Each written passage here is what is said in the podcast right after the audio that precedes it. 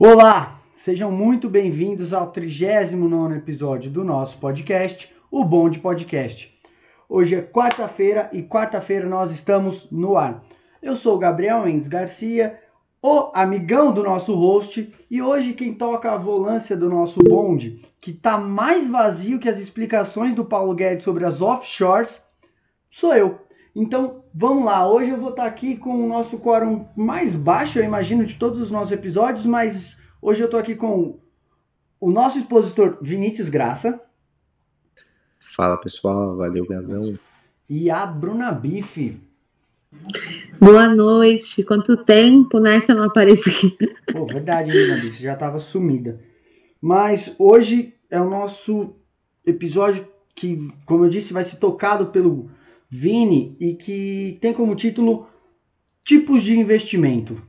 É, pra, já que o, o tema da, da, semana vai ser sempre os escândalos do governo Bolsonaro, e dessa vez a gente teve que falar com o ministro da Economia, a gente decidiu que trazer aqui o nosso economista também, do nosso bonde, né? O Vini que se formou em Direito, mas trabalha sendo nosso consultor, basicamente, assim. Consultor ele dá aula de economia. Ele dá aula, ele dá uma aula. Todo dia, no, todo dia de manhã ele, ele dá uma aula pra gente. Que isso, gente. Mas posso começar então, pessoal? Quando você quiser, primo rico do bonde. Deve. Ó, já fazendo um disclaimer aqui para todo mundo que está ouvindo, isso aqui não é uma indicação de investimento, não tenho a intenção de direcionar vocês a nada. Se vocês quiserem se aprofundar nisso, vocês estudem como eu fiz, como todo mundo tem que fazer, seja autodidata, vá lá, procure, para não investir em coisa que as pessoas indicam e acabar se dando mal e querer culpar quem está falando as coisas para você. Mas. Isso aí. Eu ia pedir mais dicas, mas depois dessa eu prefiro ser autodidata, né? É, também é isso que eu ia falar, né? O Vini, eu disse que o Vini faz dá aulas pra gente todo dia de manhã, mas geralmente é aqui que você quer, aqui que você vai fazer, então vai atrás você sozinho. Então, tipo, ele explica um bagulho e a gente, tipo, que se vire depois, né? Então. É, exatamente. E sempre indica o livro, né? É, tem essa, tem essa. Inclusive, inclusive, acho que uma indicação que ele fez que eu li foi O Homem Mais Rico da Babilônia. Muito bom, muito bom. Bom, gente, vamos lá. Eu vou introduzir o mercado financeiro de capitais aqui para vocês rapidamente, para a gente entender aonde, aonde estão introduzidos os tipos de investimento, né? E aí, nas palavras de Roberto Quiroga Mosqueira, um grande doutrinador aqui da, do direito, ele de, define o mercado de capitais como também sendo denominado mercado de valores mobiliários, ou seja, um mercado de desintermediação financeira. Aí, em contrapartida, o mercado financeiro é caracterizado por possuir uma relação de intermediação financeira ou seja, no primeiro, no mercado de capitais, apresenta, há, no mercado de financeiro, há a presença de bancos somente como intervenientes, que não fazem parte diretamente do, do processo de trânsito de recursos financeiros, enquanto no segundo, eu acabei confundindo aqui, o primeiro é o mercado de capitais, o segundo é o mercado financeiro, no segundo haverá uma relação de crédito, em que a pessoa física ou jurídica necessita de dinheiro e a instituição financeira fornece o dinheiro para eles, isso no mercado financeiro. E aí a gente pode dividir aqui os ativos disponíveis no mercado financeiro e de capitais entre aqueles que são atrelados a dívidas e aqueles que são atrelados à participação. Então, atrelados à dívida, a gente pode ter o LCI, o LCA, o CDB, o Tesouro Direto, e atrelados à participação, a gente tem as ações, os fundos de investimento e etc. Bom, a gente definiu aqui mercado financeiro de capitais. Você está claro para vocês aí, pessoal? Sim, então existe uma diferença né, entre ações, tesouro direto, que eu sempre acho que é a mesma coisa. Tudo. É, pra mim tudo é, tudo é investimento, tudo é ação, assim, tudo mesmo bolo, então já... É, é, é tudo investimento, mas são um é atrelado à dívida, outro é atrelado à participação, é, tem bastante diferença aí nos, nos conceitos, mas eu não vou me aprofundar diretamente nisso. Vamos oh, entrar eu tenho, lá. Eu tenho uma, um, um conceito bem simples que me disseram uma vez, numa dessas que você mandou basicamente me virar sozinho, que eu fui estudar, né? Fiz um, um, um cursinho grátis e uhum. tem uma diferença legal de, de, de dívida e participação, que é um conceito muito simples, que basicamente quando a gente tem uma ação que ela é uma dívida, significa que alguém me deve dinheiro e um dia ela vai me pagar com juros, e quando eu tenho uma ação, né, basicamente quando eu compro uma cota, eu me torno sócio de um negócio, então... É exatamente é sobre isso. Claro. A, a, aquele título de dívida ele te remunera por juros e as ações te remuneram por dividendos, na verdade. A origem lá das ações a gente vai chegar aqui no depois do, slides, é, elas te remuneram por dividendos. Mas aí vamos partir para o conceito de renda variável e renda fixa. Vamos dar uns passos atrás. E aí, lógico, renda variável significa o quê? Que o ativo financeiro possui rendimentos não previsíveis, ou seja, eles variam. E a renda fixa é um ativo financeiro que possui rendimentos pré-definidos, ou seja, previsíveis. Só que aí você que, que acompanhou a crise do Covid tinha algum ativo financeiro aí, é, algum CDB, alguma coisa nesse sentido, um tesouro direto até, você parou para pensar, caramba, mas o meu título de renda fixa variou. Isso é possível? É possível. Se você resgatar isso, o seu investimento antes do vencimento. Por quê? Porque os títulos eles têm marcação a mercado. Vamos, vamos dizer que você comprou um tesouro direto IPCA 2020 e alguma coisa, 2026. Se você for resgatar esse título na data de vencimento, você vai receber o dinheiro que você contratou lá no dia que você comprou o título.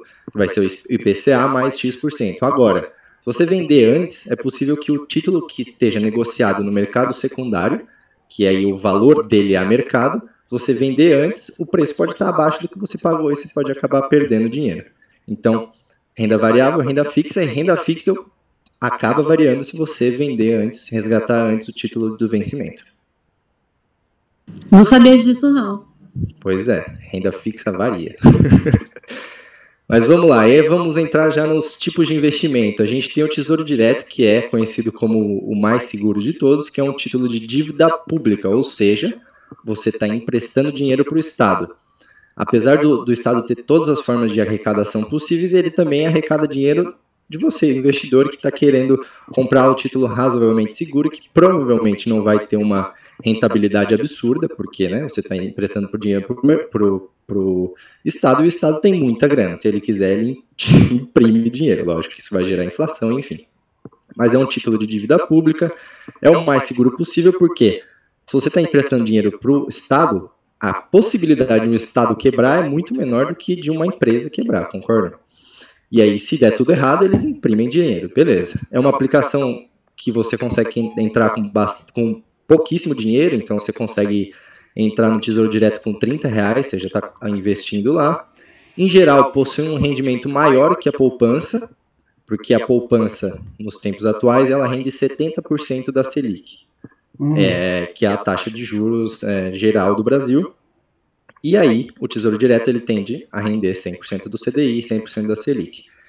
É, tem imposto de renda, é, tem IOF também, IOF. Então, se você resgatar dentro de 30 dias, você vai pagar o IOF sobre rendimento, que ele é decrescente até o, o 30 dia.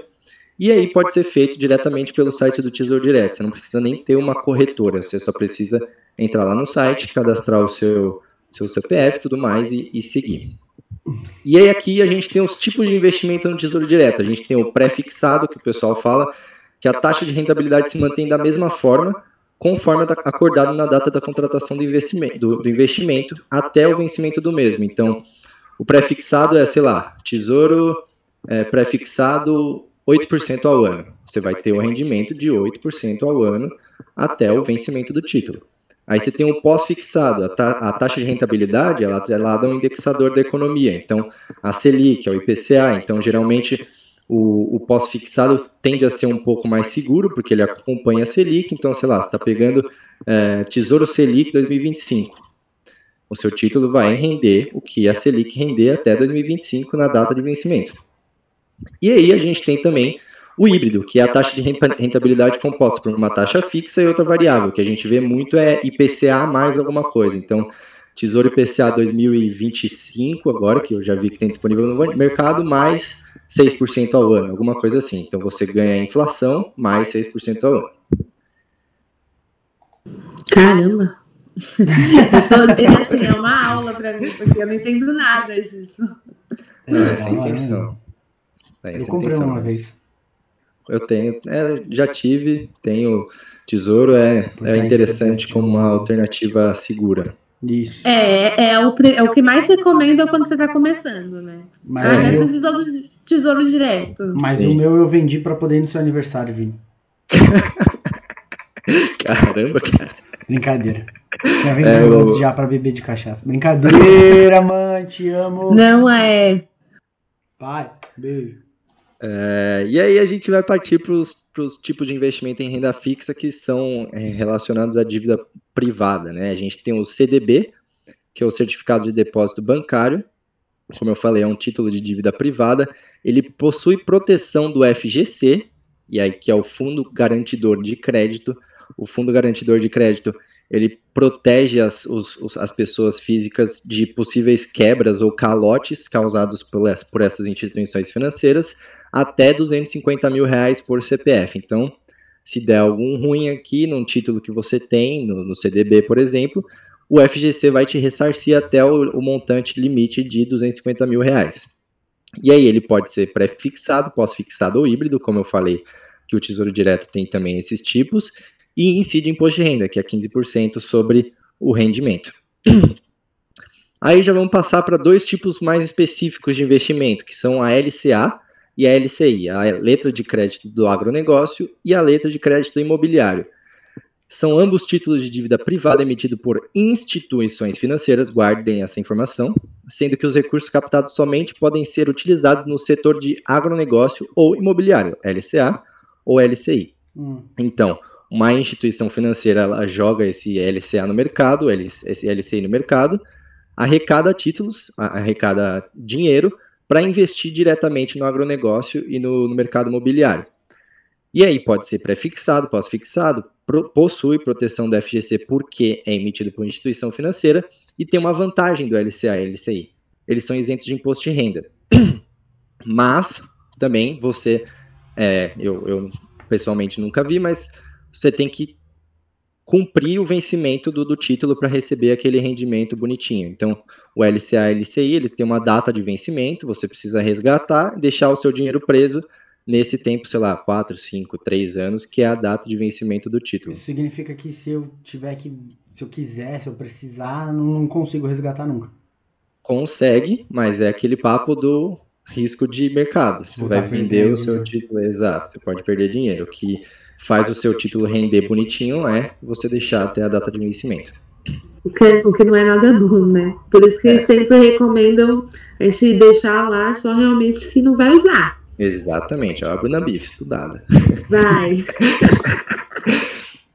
e aí a gente passa aqui para o CRI e CRA, que são títulos mais específicos, são certificados de recebíveis imobiliários e certificados de recebíveis agrícolas. O pessoal pode confundir um pouco com LC e LCA, mas são diferentes. Aí lembra que eu falei para vocês que o LCA e o LCI são emitidos por instituições financeiras? Então, o CRI e o CRA eles são emitidos por securitizadoras, sendo que os recursos captados são utilizados para financiar projetos de investimento no mercado imobiliário ou de agronegócio para uma companhia específica. Essa é outra diferença em relação ao LCA e LCI. LCA e LCI podem ser direcionados e têm que ser direcionados para o setor de agronegócio imobiliário, no geral o CR e o CRA, eles precisam ser utilizados para uma companhia específica. E aí pode ser pré-fixado, pós-fixado, mas não possui proteção do FGC. Por quê? Porque eles são emitidos por securitizadoras e não por instituições financeiras. Mas também são isentos de imposto de renda. E aí aqui a gente chega num, num título específico, que aqui eu não vou me aprofundar muito, porque é, as debentures, né, que é o que eu vou falar agora, são títulos que são emitidos por empresas e assim tem vários tipos de debêntures, pessoal de mercado de capitais me perdoe, eu não vou explicar tudo aqui porque até eu não tenho conhecimento suficiente, mas para explicar para vocês, uma debênture é um título de dívida emitido por empresas que oferecem direito de crédito ao investidor. Então você está basicamente emprestando dinheiro para que as empresas façam isso. Se eu não me engano, até um, uns dois anos atrás, um ano atrás, a Petrobras emitiu debênture, e tem empresa muito grande listada em bolsa que emite debênture. Por quê? Porque você já abriu seu capital na bolsa, ou seja, você já captou aquele recurso inicial. Você pode fazer um follow-on, que é uma oferta subsequente, é, gerar mais ações e captar mais dinheiro. Mas às vezes não é do interesse da companhia dissolver mais ainda o seu capital social. Então, ela pega e emite debêntures, que é uma forma de você é, fazer um empréstimo com pessoa física e pessoa jurídica, enfim, quem quiser comprar a debenture, e ainda assim você financia o seu negócio. E, em geral, as debêntures para a pessoa física, elas, elas, eles tendem a ter um, um rendimento maior do que os demais títulos de, de, renda fixa. Por quê? Porque as empresas elas têm um maior risco de quebrar do que, sei lá, um Estado, uma, um banco, por exemplo. É, os juros podem ser pré-fixados, pós-fixados ou híbridos e não tem proteção do FGC, justamente porque não é emitido por instituição financeira. Aí aqui vamos entrar nos fundos de investimento e eu já faço um disclaimer antes de você entrar em qualquer tipo de fundo de investimento que você tem que ter é... o que você deu risada aí? Só porque eu falei disclaimer. Também, também, muito bom. Eu adoro, eu adoro. É, esse pessoal que trabalha no condado, eles gostam, né, de você estar tá, assim no, no, no meio do nada, assim, tipo, ele. Nice. Top. Call. É. Sign do deal. Pois é. É que a gente tem. Whatever. Connection. Isso aí. Ô, Vini, antes de você entrar, eu queria tirar uma dúvida mesmo, assim, né?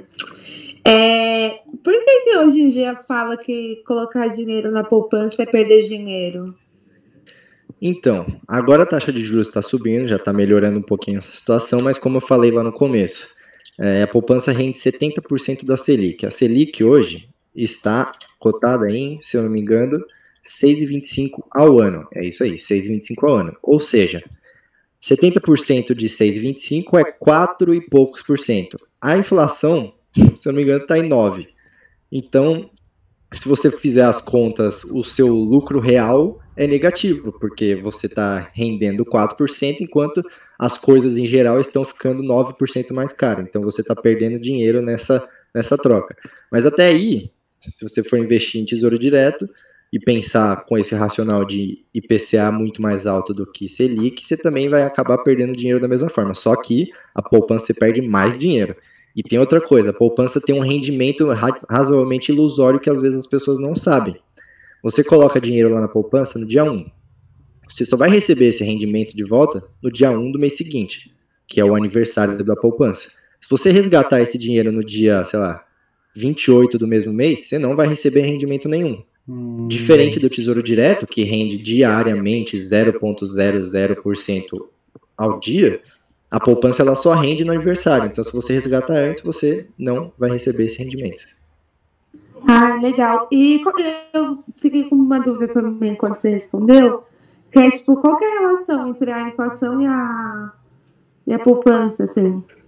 Fiquei meio na dúvida. É basicamente isso, Bruno Bicho. Assim, eles não têm uma relação direta de tipo, um influencia no outro tal, mas é, o que o consenso de mercado nesse sentido é que a poupança é menos atrativa porque ela perde muito para a inflação, entendeu? Entendi. Beleza, então vamos lá para fundos de investimento. Como eu estava falando, vou fazer um disclaimer antes de vocês entrarem em qualquer tipo de, de fundo de investimento. Vocês olhem sempre, se atentem às taxas de administração, de performance, de saída, se tiver, e a liquidez do fundo. Por quê? Porque a rentabilidade do fundo é diretamente afetada por taxa de administração, performance, etc. Você tem, um, tem fundo lá que cobra, sei lá, 20% o que exceder o CDI ou taxa de administração de 2% ao mês, 2% é, não sei, ao ano, enfim. E isso impacta diretamente no que você vai receber de rendimento no fim das contas. É, e aí, em relação à saída e liquidez, você tem que se observar, observar sempre qual é a liquidez do fundo que você está é, tá aportando. E o que, que é liquidez? É a facilidade com que você torna o investimento que você aplicou em dinheiro. Ou seja, você aplicou o dinheiro lá, num fundo X de ações. E aí, para você é, sair com esse dinheiro, para você tornar esse dinheiro, é, essa participação em dinheiro, na verdade, demora uns 30 dias. É, a, é o prazo de cotização lá e o prazo de resgate. 30 dias. Ou seja, você vai enviar a ordem de venda. Vai demorar 30 dias e esse seu dinheiro vai continuar rendendo nesse prazo. Você está tá com o dinheiro preso 30 dias dentro do fundo até que ele faça a cotização e você consiga efetuar o resgate. Se você tiver um, um fundo de investimento com a intenção de ser de reserva de emergência ou de oportunidade, você tem um prazo de 30 dias para resgate, concorda comigo que não faz o menor sentido algum? Então, assim. Concordo. Exato. Então, assim, se você quer um fundo de investimento de emergência, procure fundos de investimento com renda, de renda fixa que tenham taxas baixíssimas ou nulas e que tenham prazo de resgate baixíssimo, tipo, liquidez diária, D0, D1 no máximo, assim, para se der alguma merda assim no dia, porra, preciso daquele dinheiro. Você vai lá, resgata o fundo, no mesmo dia tá na sua conta ou no dia seguinte. E aí a tributação também, que a gente tem que falar aqui, é o, o IOF basicão, né? 100% do rendimento a 0% em 30 dias. Então, se você resgatar com um, aplicar no dia 1, no dia 2 você resgata, você vai ter 100% de é, IOF incidindo sobre aquele rendimento. E a tabela regressiva do imposto de renda também, que vai de 22,5% do rendimento a 15%. E aí eu acho que, se não me engano, mais de um ano, dois anos, eu não sei exatamente quantos anos são. Mas aí, vamos entrar aqui nos fundos de investimento nos tipos, né? A gente tem o fundo de investimento em renda fixa, eles bu buscam retorno por meio de investimentos em ativos de renda fixa, como títulos públicos, títulos de crédito privado, considerados de baixo risco, de crédito pelo gestor. Eles podem possuir taxa de administração, performance e taxa de saída, como eu falei, mas sempre se atente a pegar aqueles que tenham uma melhor liquidez e uma menor taxa de administração. A gente tem, aqui eu vou falar dos, dos principais fundos de investimento, tá, gente? Não vou entrar em todos os, absolutamente todos que existem no mercado, mas a gente tem fundo de investimento cambial, também conhecido como fundos de hedge, que proteção, é, proteção em inglês, né, hedge, por aportarem valores em moedas fortes. A gente tem, esse fundo tem a obrigação de investir no mínimo 80% dos recursos em dólares, euros ou em ativos que representam a variação dessas moedas, como os títulos públicos ou privados representativos dessas moedas, seu principal fator de risco é a variação da moeda estrangeira ou do cupom cambial. Então, esse tipo de fundo geralmente é usado em momentos de crise, eles tendem a se valorizar muito, porque vocês viram o real no começo da pandemia estava algo em torno de 3,40, 3,50 e agora está nas casas, na casa dos 5,50 o dólar se valorizou muito, quem tinha dinheiro nesse tipo de fundo teve uma proteção da carteira porque o ativo valorizou, o fundo se valorizou porque ele estava diretamente atrelado às moedas fortes. Queria ter uma proteção na minha carteira, mas acho que minha carteira é furada, não é possível. Né? não é possível. É, faz parte. Não, não dá para se proteger o tempo todo. Eu que nem tenho carteira. E aí a gente vai para os fundos de investimento multimercado. Bruna Biff, o que, que é multimercado? O que, que eles fazem? Sei lá. Acho que são vários mercados, Vini. Exatamente, multimercado. O próprio nome já diz, é a possibilidade de investir num fundo que ele investe em diversos mercados ao mesmo tempo. Então ele investe em juros, em câmbio, em ações e renda fixa, tudo pode ser ao mesmo tempo dentro desse fundo. E aí o regulamento do fundo ele disciplina a porcentagem do capital que será alocado a cada um dos ativos financeiros. Então, quando você entra lá no site da corretora e você quer investir num fundo especificamente, leia sempre o prospecto, o regulamento do fundo, porque ele vai dizer para você, lógico, além das taxas que eu já mencionei, quanto que ele pode investir em cada tipo de ativo. Então, quanto que ele está investindo em ações, quanto que ele está investindo em renda fixa, quanto que ele está investindo em moeda e para você ficar ciente do que, que o seu dinheiro tá, tá rolando ali, né? Para onde ele está indo. A gente tem os fundos de investimentos em ações, dispensa tantas explicações, né? Que aplica seus, seus recursos em ações de empresas negociadas na Bolsa de Valores, tem uma política de investimento mais agressiva, justamente porque ele aplica em ações, e ações, como eu falei lá em cima, é um ativo de renda variável, varia, a gente não consegue precificar a sua variação futura. A gente tem os fundos de investimento imobiliário, que pode ser híbrido de papel, de tijolo, que o pessoal fala, não vou me aprofundar, mas é basicamente para vocês saberem assim. O fundo de investimento híbrido ele pode investir em títulos de dívida pública, sei lá, CRI ou LCI, ou em tijolo, que seria ele tem uns imóveis próprios, e aí o, o de papel ele só investe em títulos de dívida, o, os de tijolo eles têm imóveis de fato, então é um fundo de investimento lá em cima que ele compra imóveis, então sei lá, por exemplo, HGLG, ele tem vários galpões logísticos. Você, ele pega esses galpões logísticos, aluga para outras pessoas. O aluguel que eles recebem dessas pessoas, ele distribui entre os cotistas do fundo, porque no fim das contas você também é detentor desse fundo e desse galpão logístico, entre muitas outras. Ô Vini, tem muita gente que, que fala hoje em dia que, que compensa muito mais você às vezes, deixar de comprar uma casa para investir num fundo imobiliário, né? Então, sim e não, assim. Cada um tem a sua tese de investimento, mas assim, se você pensar em praticidade, é, principalmente praticidade e, e, burocracia você não vai ter. Então, assim, fundo de investimento imobiliário, você entra lá no, no corretor, no home broker do, do, da XP, da Rico, sei lá de onde você opera, da do BTG. No investimento.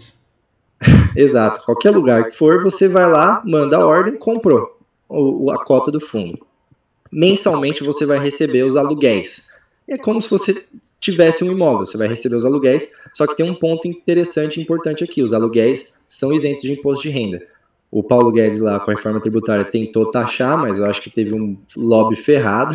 E, e aí os Paulo caras. Guedes é, os caras barraram esse tipo de, de taxação do imposto de renda oh, em incidentes sobre os aluguéis. Mas esse lance aí que você falou, Vini, de você receber uma parte, porque na verdade você faz parte do, do, da empresa, é aquilo que eu falei no começo, de ser uma ação em que você é cotista dela, é como se você Exatamente. participasse da empresa mesmo, você é um sócio. Exatamente. Indiretamente você acaba sendo dono do galpão logístico da mesma forma que o fundo é. Então, você recebe os, os aluguéis mensalmente, bonitinhos, líquidos de imposto de renda, cai na sua conta lá da hora. E aí a tese dos fundos imobiliários é você sempre fazer a bola de neve, ou seja, você vai recebendo os aluguéis, vai comprando mais cota, vai recebendo, vai comprando, vai recebendo, vai comprando. Uma hora você vai chegar e vai ter uma renda passiva suficiente para você não precisar mais trabalhar. Né? Isso, lógico, no longuíssimo prazo, assim, quando você receber muito dinheiro. E aí a gente tem o ETF, o Exchange Traded Funds. É. Uau! que são fundos de investimento também, bons para iniciantes ou pessoas sem tempo de acompanhar a bolsa ou índices afins. Eles podem replicar índices, então S&P e o IBOV, por exemplo, como também podem ser compostos por uma carteira fictícia, tipo a Hashdex, que ela replica a criptomoeda, é, enfim, Bitcoin é 80% da composição da carteira e aí o resto é Ethereum e umas outras moedas lá.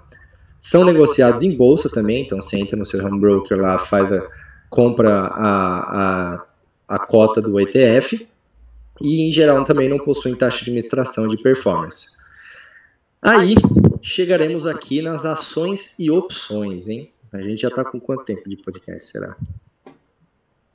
Tá não, tá suave, pode tocar, Vini. Pode tocar? Pode. Boa. A gente está aqui, chegamos nas ações e opções, e aí antes de falar qualquer coisa para vocês, eu queria contar uma curiosidade que eu li aqui no livro Crash, Uma Breve História da Economia, de Alexandre Versignacia. Tem uma curiosidade lá de como surgiu o nome Bolsa de Valores e como surgiu a Bolsa de Valores em si, né? O que a gente pode chamar de Bolsa de Valores surgiu com as grandes navegações holandesas, anos e anos atrás, através da Companhia Holandesa das Índias Orientais, como forma de financiar as navegações e de descobrimentos. Os navegadores começaram a vender partes da empresa, convidando a população a virar sócio em troca de receber os lucros de tais expedições. Então, os caras iam lá, faziam as navegações deles dois anos, quando eles voltavam, estava cheio de ouro, especiaria, vendia tudo, distribuía o lucro para as pessoas que eram sócias dessas empresas. E aí eles criaram um mercado e deram o nome de bolsa eu não sei pronunciar holandês, me desculpa se tem algum ouvinte que sabe falar holandês aqui, mas bolsa é bolsa no português, né? E aí dá. Não, não, na moral, falar inglês suave. Holandês é. É, é aí eu não sei pronunciar. Aqui já é esculacho, né? Não, esculacho. Não, mas é só a título de curiosidade, gente. E aí, cada pedaço da Companhia Holandesa das Índias Orientais era parte de uma ação, sendo a ação dita como a parte de uma empreitada mesmo. Então, tipo, você recebeu uma ação porque você estava financiando literalmente uma ação, que seria o movimento dos caras para ir em outros lugares, buscar o ouro e as especiarias. Uma aventura, na verdade, não Exatamente, exatamente. Bom, agora você já sabe de uma curiosidade, como que surgiu a Bolsa de Valores. Ó, se tiver alguém que fala holandês, por favor, por favor mesmo, vai lá no nosso direct e comenta, por favor, como é que fala isso, pelo amor de Deus. Que a gente é vai ouvir no Google Tradutor, mas não vai ser a mesma coisa. Exatamente. Bom, a gente já sabe o que, que é bolsa, como, como surgiu a bolsa de valores, e aí eu vou aqui dar o, o conceito do Fábio Loa, que é um doutrinador famosíssimo em direito societário, o conceito de ação. Ação é o valor mobiliário representativo de uma parcela do capital social da sociedade anônima, emissora que atribui ao seu titular a condição de sócio dessa, justamente como o Gá falou no começo do, do episódio. Estourou, Gazão. Já estava alinhado com o conceito do Fabulho. É, exatamente. Mas então é isso. Você tem uma ação, você vira sócio da empresa. Você tem os direitos de voto, você tem os direitos de receber os dividendos. É, se der ruim, você pode responder com o seu capital, assim, mas assim, as chances são baixíssimas e a sociedade, por ser anônima, assim, quase que impossibilita esse tipo de responsabilização. Eu queria fazer até um adendo para os estudantes de direito. Cara, ler o livro do Fábio ajuda muito, muito nas matérias de empresarial. Extremamente didático. Super indico. E aí, uh, como que a gente coloca as ações em negociação no mercado, né? Uh, a gente coloca a partir do IPO, que é o Initial Public Offering, que é o processo de abertura do capital para o público em geral como forma de arrecadação de valores para a companhia. Então, só porque eu falei inglês. Não dá, gente, eu não consigo, eu não consigo. É, então a empresa está lá, ela precisa de dinheiro para financiar alguma coisa e ela precisa de muito dinheiro. E IPOs geralmente movimentam muita grana. Não tem como um banco emprestar tanto dinheiro assim para uma empresa, então ela abre é, o seu capital na bolsa para as pessoas comprarem, e a partir do momento que elas compram, elas estão financiando a empresa. E. Diga. E por que, por que, que eu compro? Que que, por que, que eu faria isso? Justamente porque você, um, assim, você está esperando que essa ação suba num, num longo ou curto prazo, e dois, porque você quer receber dividendos, provavelmente dessa empresa. Assim, tem empresas que não distribuem dividendos, lógico, mas você está esperando que ela cresça no futuro para um dia te distribuir dividendos. Lógico, eu não vou nem entrar aqui em day trade, que é comprovadamente uma furada, até pela FGV já soltou estudo caramba, mas é, você compra uma empresa porque você quer justamente se tornar sócio dela, ganhar com a valorização do papel e ganhar dividendos no futuro. Uh, e aí as ações ela entram em free float, mais uma palavrinha em inglês aqui, que são as ações de circulação para o público em geral. Então, a partir do momento que o IPO é realizado, os valores de compra e venda de ações no mercado não são revertidos à companhia. Então, a partir do IPO, você, as ações, a, a empresa libera as ações no mercado, você compra, você está financiando a empresa. Nesse próximo segundo que você vender a ação, você não está mais financiando a empresa, está vendendo uma pessoa física, uma pessoa jurídica qualquer, que também está querendo comprar e vender o papel e ganhar com a valorização dela. E a gente tem o follow-on. Olha, tá cheio de, de palavras em inglês aqui. não sei nem porque eu fiz, devia ter colocado Nossa, a parte consequente aqui.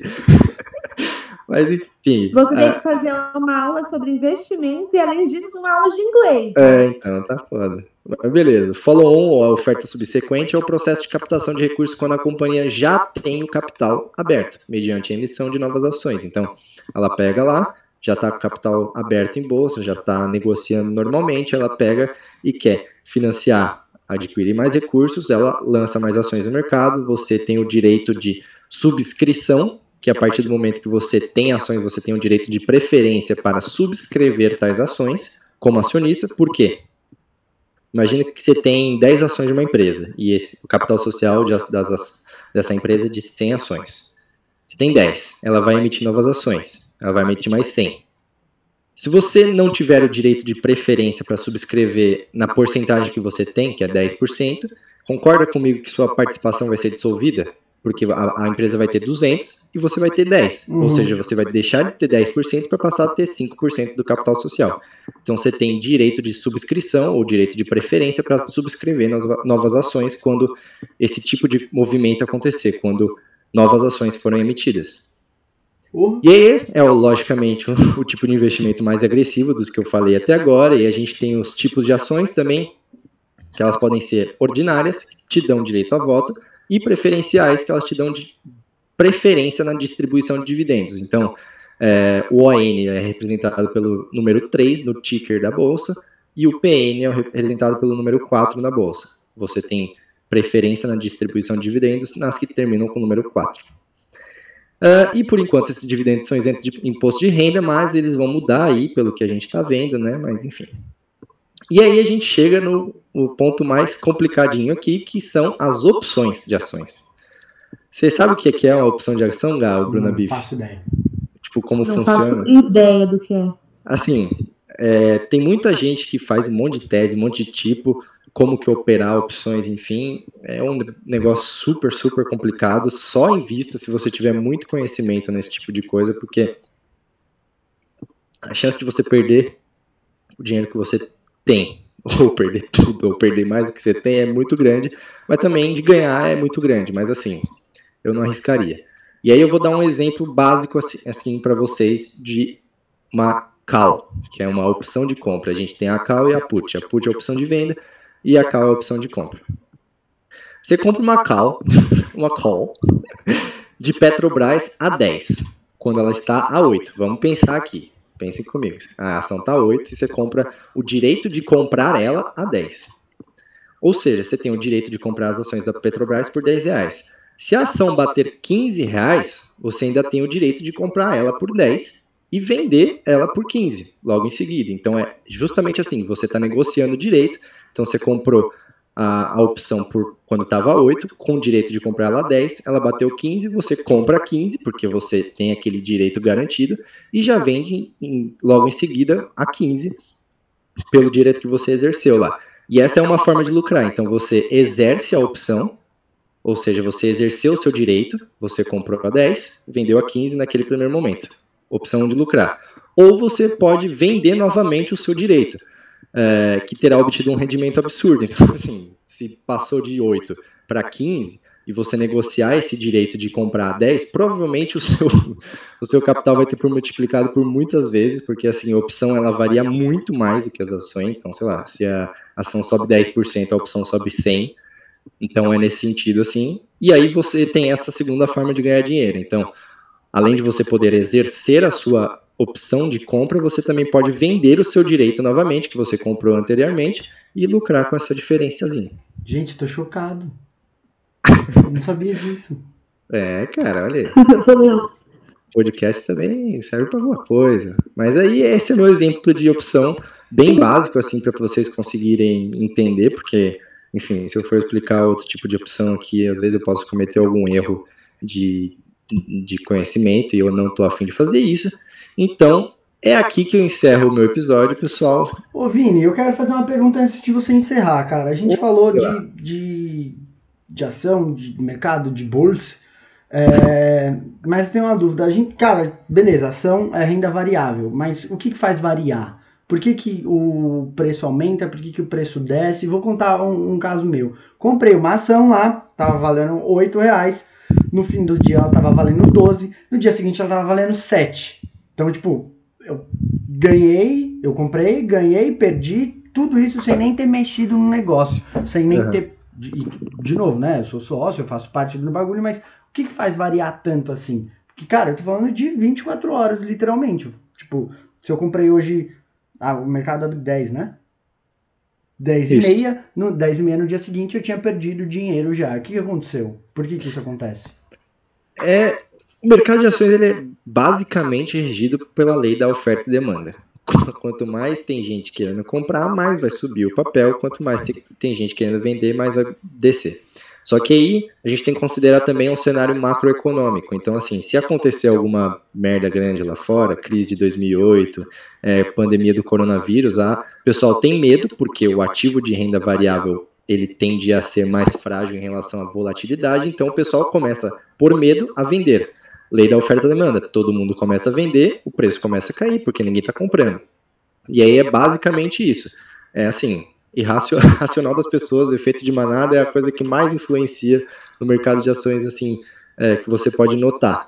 E além disso, é, é, agora entrando num pontozinho de day trade e tal, não sei o quê, tem um autor que eu li uma vez, eu não, não lembro o nome dele, mas eu li quando eu estava tendo aula de microeconomia na pós-graduação, que ele fala que o, o mercado ele segue um passeio aleatório. Então, assim, tem muita gente, muita, muita, casa, corretora, não sei o quê, que tenta ficar prevendo o qual papel vai subir no dia seguinte, o que, que vai acontecer, a carteira semanal, o que, que vai subir, o que, que vai cair. Só que assim, a gente não consegue saber, porque é literalmente aleatória, pela vontade das pessoas. Às vezes o papel que está mais na boca das pessoas, que nem é um papel tão bom assim, acaba subindo muito, e aí empresas super consolidadas acabam caindo. Então, assim, lei da oferta da, da demanda, é, medo das pessoas, macroeconomia, tudo afeta. Juros, a questão lá da Evergrande da China. Por que, que afetou o mercado aqui no Brasil? Porque é uma empresa de construção civil, uma incorporadora gigantesca lá. Se você pensar que uma empresa dessa está falindo, você fere toda uma cadeia produtiva que está abaixo dela. Então, setor de aços que produz os vergalhões para construção, setor de serviço, pintura, cimento, tudo, tudo vai ser afetado se uma empresa desse porte quebrar. E aí, isso afeta, consequentemente, o mundo e as bolsas de valores. Porque se a China, uma empresa desse tamanho está quebrando na China, pode ser que a China não esteja tão bem assim das pernas. E isso afeta o racional de todos os investidores e, consequentemente, as ações caem. Demais! Então, se você, assim como eu, começou esse podcast com muitas dúvidas, está terminando ele com mais ainda, mas agora você tem pelo menos base teórica para pensar em alguma coisa, para pensar nas suas ações e nas suas finanças, faz o seguinte, cara. É, ficou com dúvida? Quer tirar alguma dúvida com o nosso especialista? Pô, isso é o imposto, o Gui tá lá. E sei lá, o que acontece com os funcionários da Evergrande, vamos pensar com o pessoal. É, se você está com alguma dúvida, cara, de direito, de investimento, você quer é, trocar uma ideia, chama a gente no nosso, no nosso DM lá, vai na nossa página e como diria o meu amigão saudoso, te amo, você já sabe o que fazer. Curta, comente, compartilhe e nos ouça em todos os canais. Valeu, pessoal. Até semana que vem. Dá tchau, pessoal. Valeu, pessoal. Beijão. Boa semana.